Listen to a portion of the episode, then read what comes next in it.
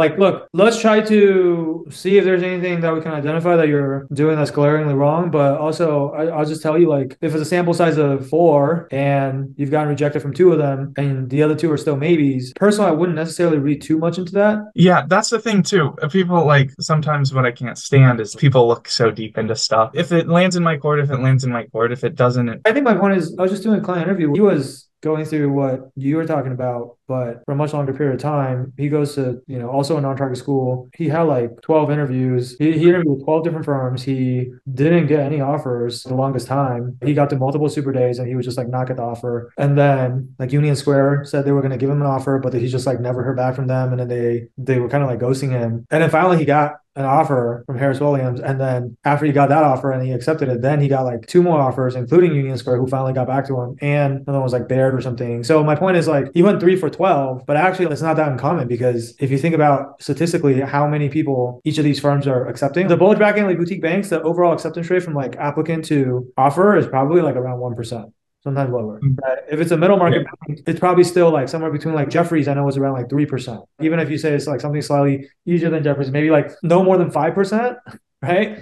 And so most people that I know getting an offer in banking, they don't like get offers from every single firm they interview with. In fact, it's an exception when someone passes every interview that they have and never gets rejected. That's from working with over 900 students. I think like and I tell all of you this too is getting a few rejections along the way is just par for the course. That's just like you guys paying your dues. And the important thing is that you have to learn from after every interview, regardless of whether you get the offer or not, regardless of whether you felt like it went well or it went poorly, you got to ask yourself like, hey, was there anything I could have done better so that for the next interview you get, you could do better. The point is, if you get a few rejections here and there, it's normal. Like a lot of people, because they start getting like a handful of rejections, then they get really down on themselves, and then they start thinking, they start having self doubt, and they start thinking like, oh, maybe I'm not good enough, or maybe I should just give up, or whatever. That's a trap. Like you can't do that, right? Uh-huh. Like, in fact, a lot of people will do that And like a lot of your competition, they're going to do that. And that's why they eventually just kind of disqualify or eliminate themselves. Right. And then, like, if you look at my story, I've told this many times before, but when I had to recruit for full time coming out of, I mean, even for summer internship, got re- rejected first time. Then I ended up Bear Stearns was like far from being my top choice.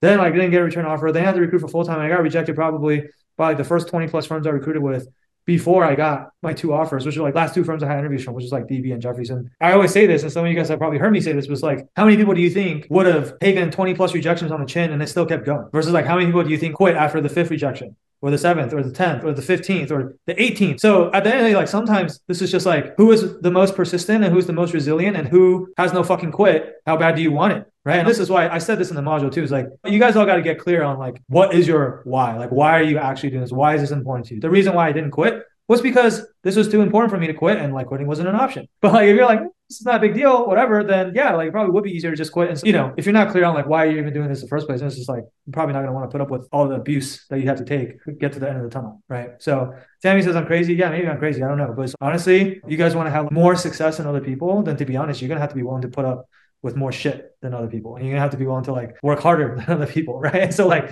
all this stuff is like directly correlated. Anyway, enough of the pep talk. I think bottom line is you gotta fight the self doubt in your head if you're not seeing results right away and just increase your pain tolerance and know that like hey like even if you're failing along the way make sure like every time you fall you're falling forward falling yeah. forward. you're learning from what you just failed on and like next time you come across an interview opportunity you do slightly better the next time you do slightly better slightly better slightly better think about it as like a football field you're just like every time you pick up two or three yards every time you pick up two or three yards and like eventually you're going to be in the end